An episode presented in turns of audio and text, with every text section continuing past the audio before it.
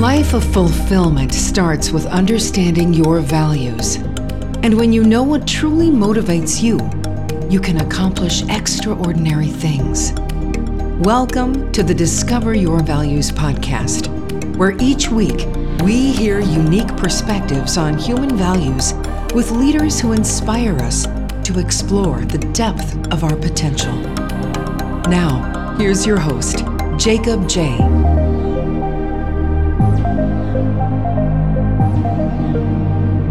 Hi, everybody. Welcome back to another exciting week. Today, I have with us Clarence Chang. Clarence is an entrepreneur, travel enthusiast, and he wrote an amazing article about the things he wished he'd known before he graduated from college. And we have him here with us today to tell us all about it. Clarence, welcome to the show.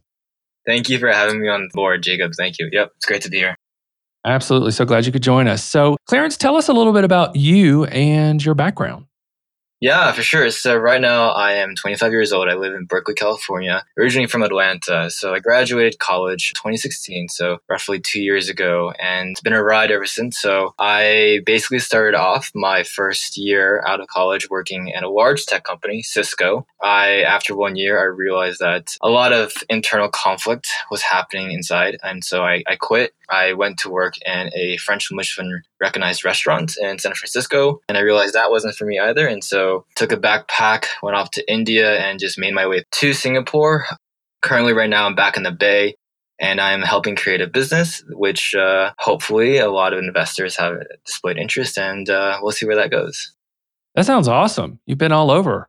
Yeah, it's been all over the place let's back up about the the job and the transition and making that change from you know getting your first job and then transitioning out of that.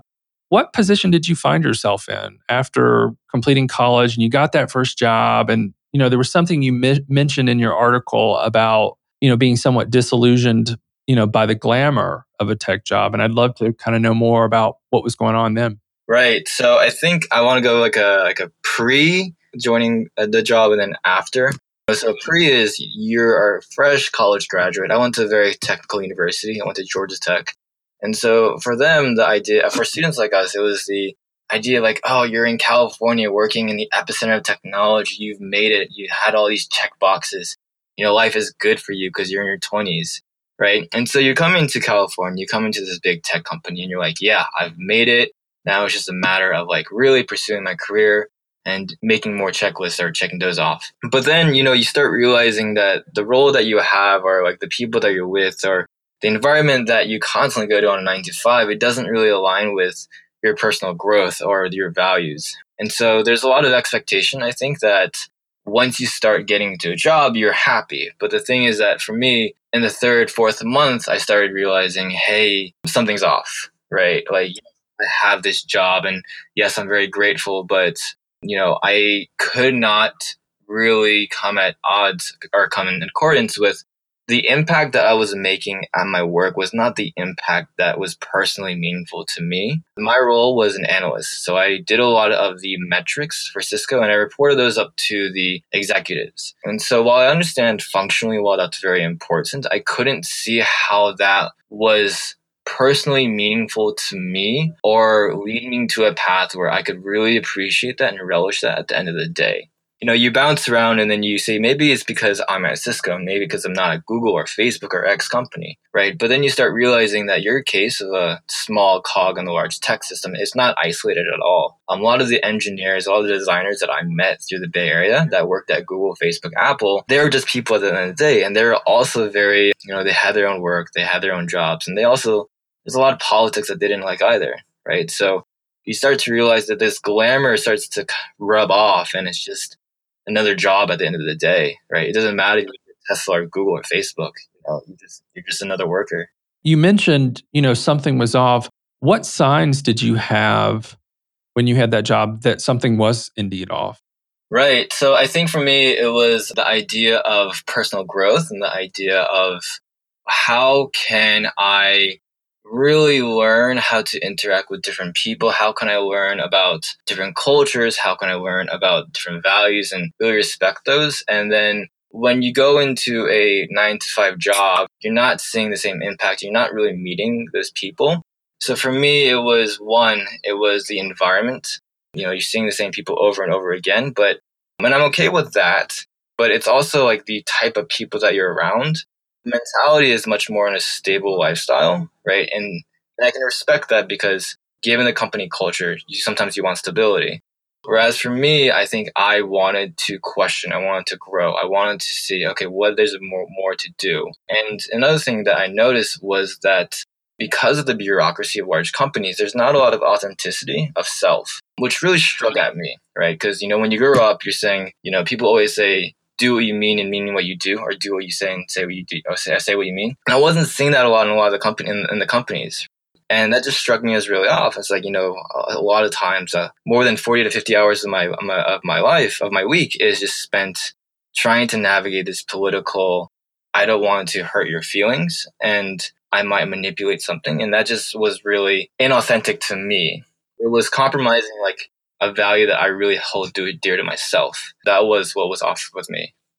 There's a lot of executives right now, you know, that are out there working, trying to attract, you know, new talent to their organizations. And I'm finding that what you've just articulated is becoming kind of a common thing among a lot of folks that are just graduating from school. They want their work to have meaning and relevance and and so what do you say to large corporations who, you know, they're after you as new talent to come into the corporation, but yet there's a need there that, you know, given where we're at right now, just society, culture, trends, the way business is changing, business is not doing something to meet those needs, at least for some people. Or maybe the answer is that some people want something else, but I'm curious what your perspective is. My case was that when I entered the company, it was a very generic role. And so there's not a lot of communication of what that role was to be expected. And I think that if you can communicate to someone what their role is earlier on and what type of position that's going to be filled, and I think that you're going to prevent a lot of the frustration that comes with it, right? Because me, you're going into a job and like there's some aspects that you know about it, but you don't know all the ins and outs. And so I think for me, it was the fact that I was really frustrated with not knowing all the job details that they would give me. And it's it's with large organizations, sometimes it's hard to do that. I understand. But I think that if you can say to people, this is what your next role is, and this is how it ties to the larger picture, then you can attract the, the type of people who are really interested in that vision, really interested in that role. Whereas instead of blindsiding them, it's like, by the way, this is what you have to do. Well, I think for a lot of, you know, as I'm building my own company, I realize that a lot of young talent that just comes from schools. A lot of people don't know what they want to do. So what companies will do is they'll throw them into this generic role, right, where it just requires an analytical mind. But that doesn't necessitate that you don't tell them what they're doing. A lot of these analyst roles, a lot of these really generic role names, it's hard for the, someone at the opposite end, like the student, to really know what they're doing and to be satisfied if they don't know, you know, what they're coming into. And I just think that's really important to set that precedent beforehand. Does that make sense? Yeah. And I think a lot of organizations probably agree with you on that because there's just so many job descriptions and outlines of different roles that are just not clearly defined in a lot of organizations. It's one of the biggest issues I think for a lot of companies is they'll create something and that won't even be accurate half the time. And then there's the issue of does an individual's personal values align with that of the organization. And if those two things are not aligned, can be problematic in the work. So I'm curious what thoughts and emotions were going through your head when it came time to quit your job, you know, because that takes a lot of courage to actually walk away from a big job. And so how did you overcome some of that? Yeah, uh, yeah, no, definitely. This was like the first major paycheck out of college, and you know, again, you're living in the middle of the Bay Area, which is not cheap, right, to begin with. And you're saying, hey, I have this nice paycheck, I have this job, I have a title.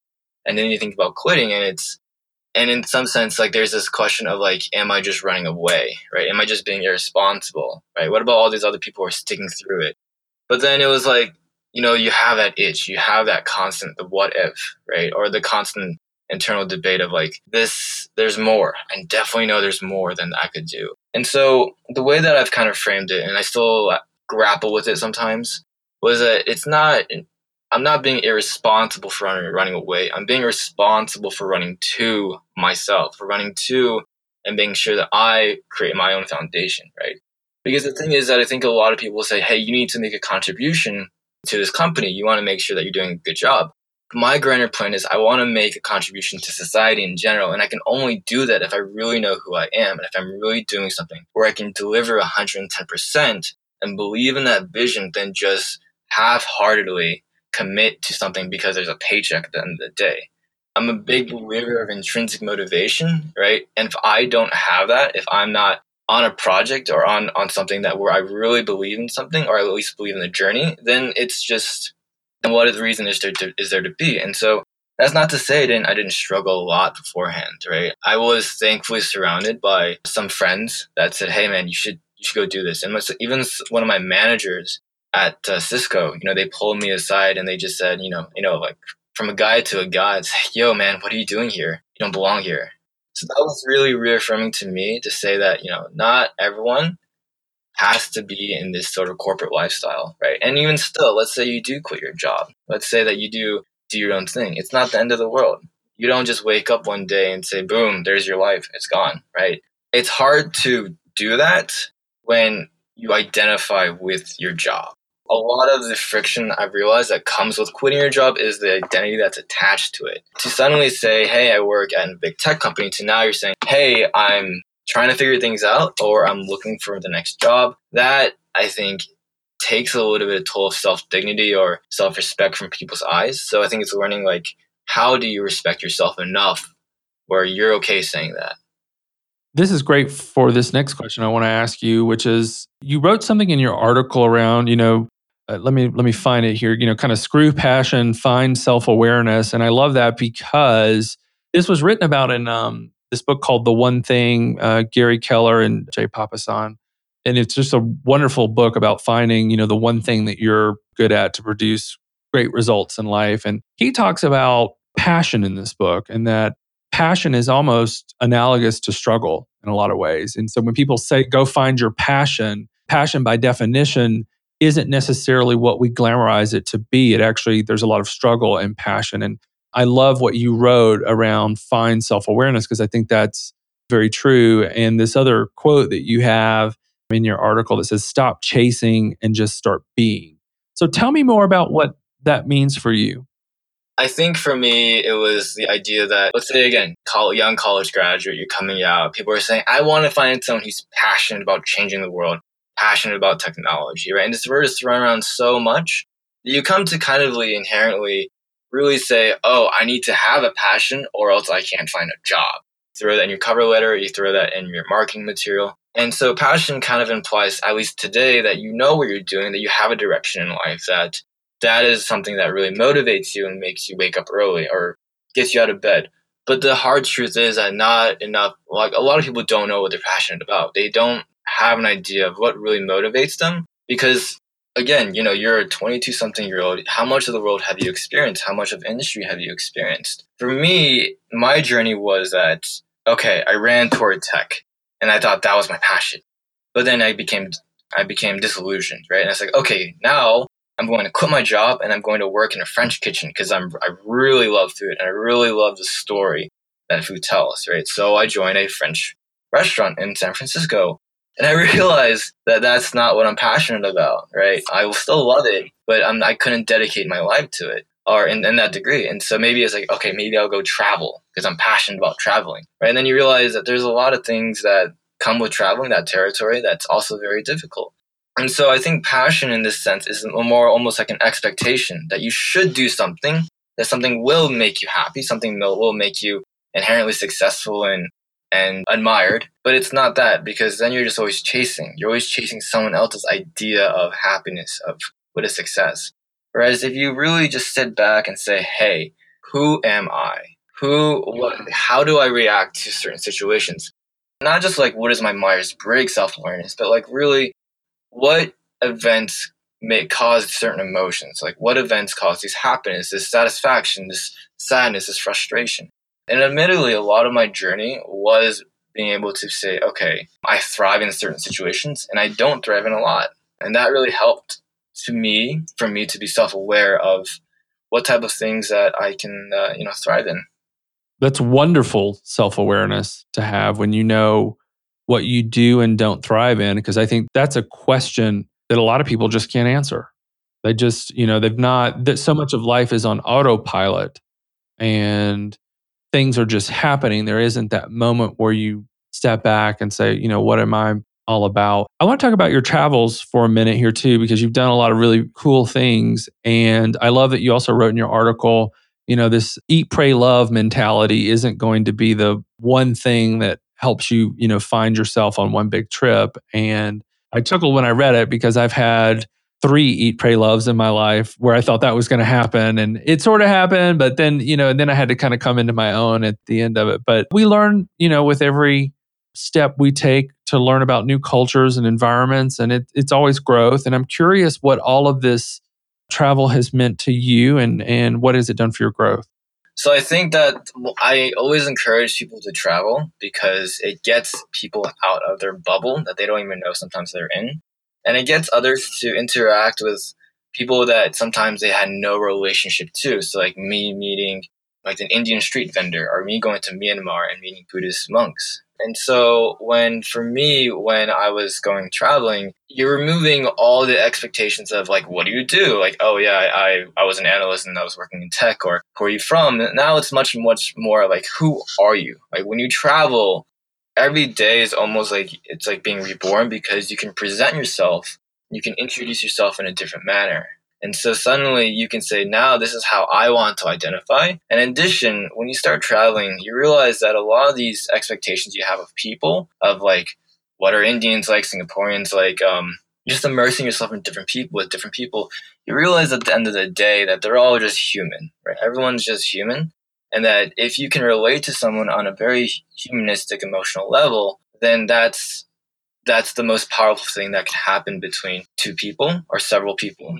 And so what that's done for me in my growth is i've been trying to make sure that for me myself i'm much more aware of my emotions and how i interact with people but i'm also aware of how others people's emotions are. Because at the end of the day again we're all human. It doesn't matter what title you have. It doesn't matter what position you have. Like it matters is how do things make you feel, right? We're, we're inherently emotional people and we have things that we value, the things that we love, the things that we desire and hate. And for me, I want to understand that on a much more emphasized way. I think for growth wise, uh, I think it's it's very humbling too, just to make sure that I can understand someone in the most authentic way and in the most humble way and always be curious. Just always be curious about what someone's story is. Because if you can relate to someone on a human level, then you just realize that their story is so much more fascinating.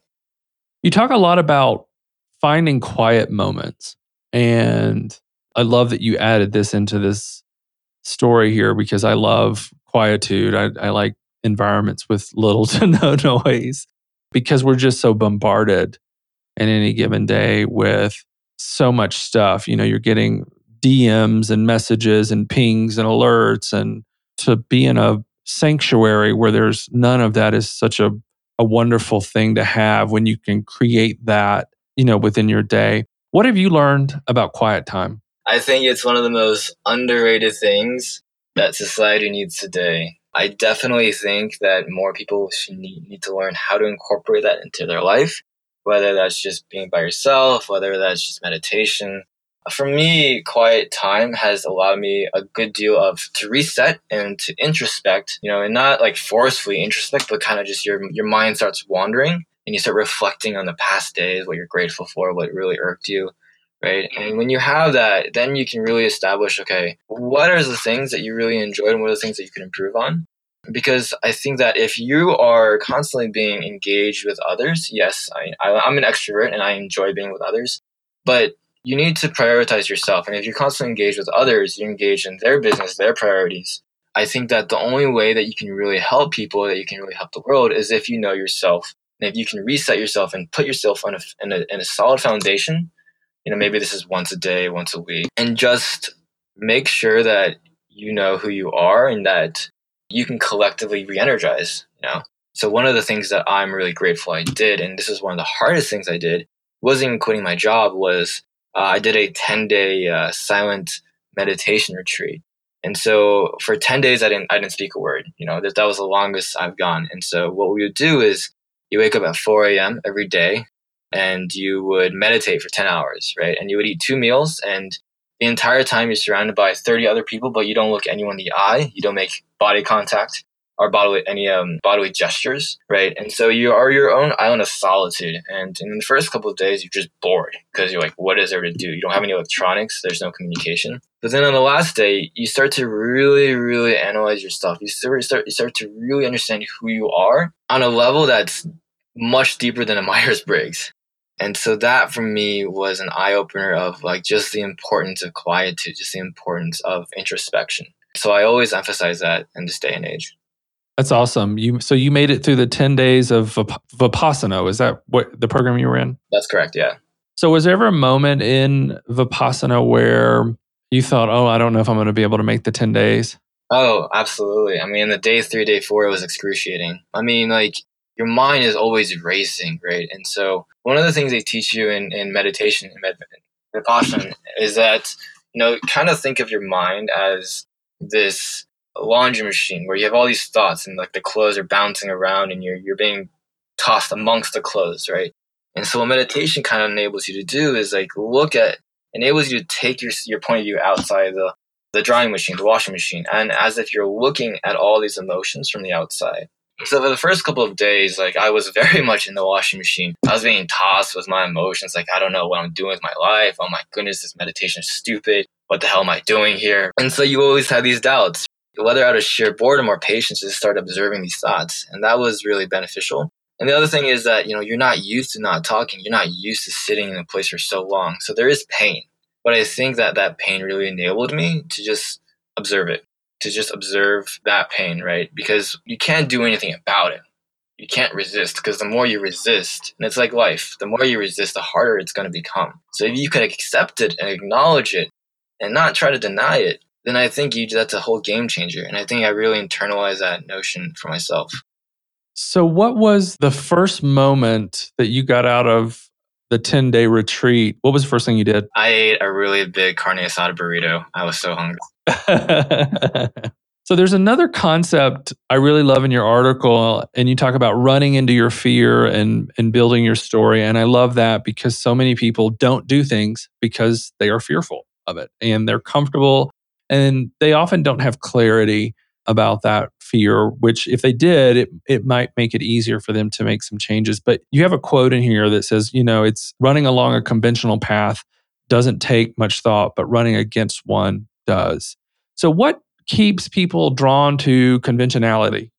I think it's acceptance. I think it's people want to be accepted. They want this comfort of stability. They want to be accepted by others in their community. They want to make sure that at the end of the day that you know there is this idea that if everyone's going along the same river then you're going along the same river as well and you are in a emotional financial setting that that works well for you and you don't have to question it right? Whereas i think for me it was i personally have always really admired people who have stories people who have built themselves or people who have their own opinions because doing so requires an awareness like hey i'm different and that's okay. I think that everyone has their, you know, unique side of them where they don't show, you know, they go to their room, they go into their home and they're just like there's quirky little individual. And I think everyone has that. But I think a lot of people suppress that when they get outside. And I can understand that. When I say, you know, like running into your fear or running along a conventional path, it's also like, what are you afraid of? And when you run into that fear, suddenly there's a lot more reasons why you're afraid of that suddenly there's a lot more clarity. Suddenly you're a lot more aware of your boundaries. Because if you think of your comfort zone as literally a box, right, and you stay within that, you're never going to know what you could achieve outside because you're always in dead center of the box. But if you run into your fear, you're constantly ramming yourself against the, the edges of that box. And because you're aware of your boundary, you inherently will push it.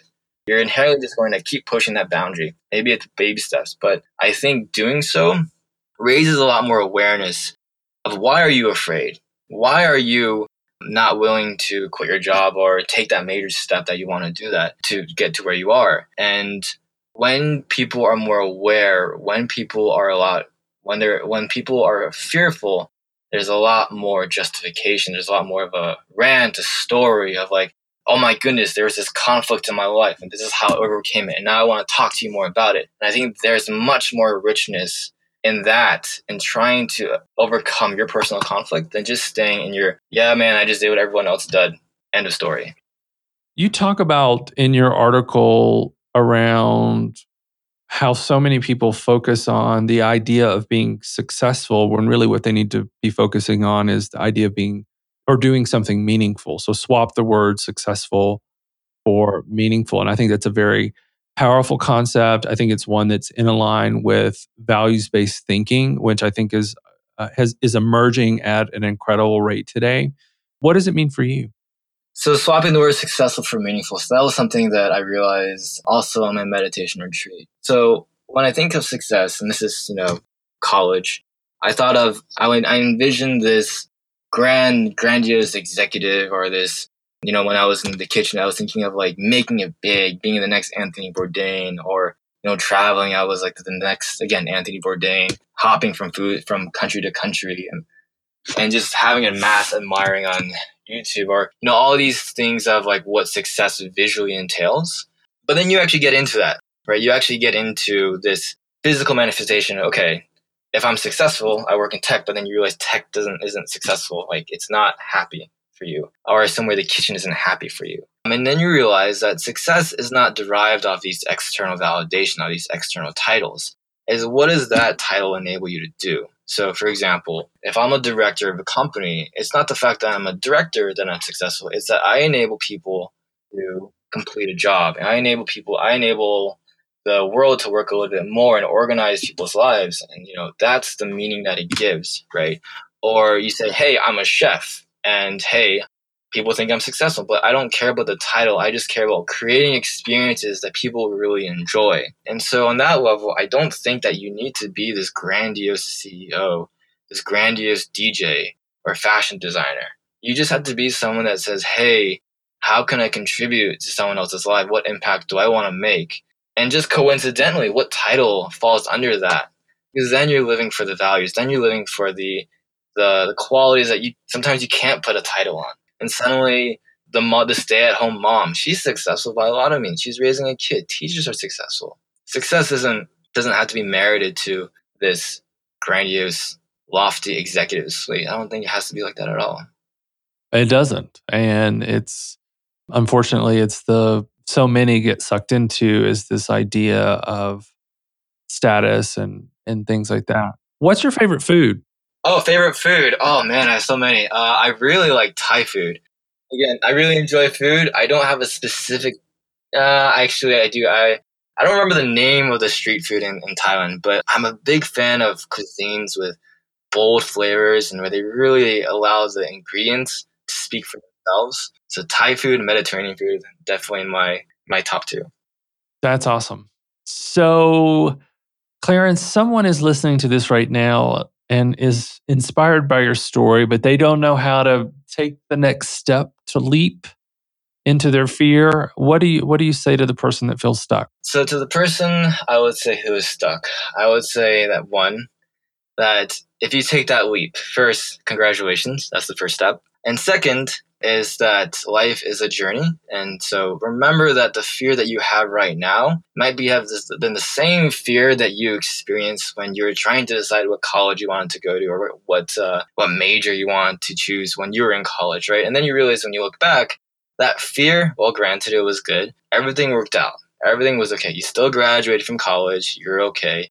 You still are living. You still have a family and friends. And so I would say that when you make that jump, congratulations. Don't internalize this current moment. I think you need to, people need to be aware of the journey that they're on and saying, how does this step enable me to go on the higher journey of what I want to achieve? How, how does it answer the why, right? How is this progressing to that? And suddenly you have a lot more internal validation. Like, this is why I'm doing this. This is why I am making this really hard decision.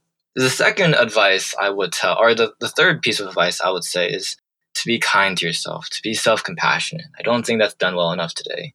I think that, again, with a lot of the social media expectations and with a lot of people being bombarded by what success by you know you have to know what you're doing all the time what that means is that people are not kind enough to themselves and saying hey it's okay to be afraid it's okay to be unsure of this future or to be sad right like don't block that emotion it's okay so that same compassion you would show to a friend who's really going through a tough time you can show that compassion to yourself right and I think that when you do that, when you can show that kindness, I think that carries a long way. It sure does. So, Clarence, how can our listeners continue to follow you and your work? For sure. Yeah. So I am on Instagram at hey.clarence. And in addition, um, I enjoy writing my Medium articles, so they can find my Medium at Clarence Chang. So that's my name, C L A R E N C E, Chang, C H A N G. Guys, always gonna feel free to connect with me on LinkedIn. I work at Bungie, which is a company that I'm helping establish and helping find, and I'm always happy to answer any questions there as well.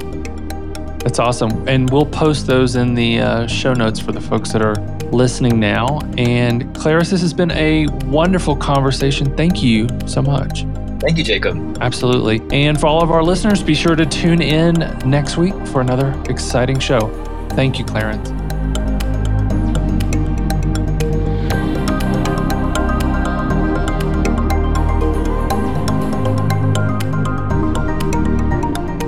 Thank you for joining us for this episode of the Discover Your Values podcast. Are you ready to explore your values and create your best life? Visit discoveryourvalues.com and download our workbook to begin your journey.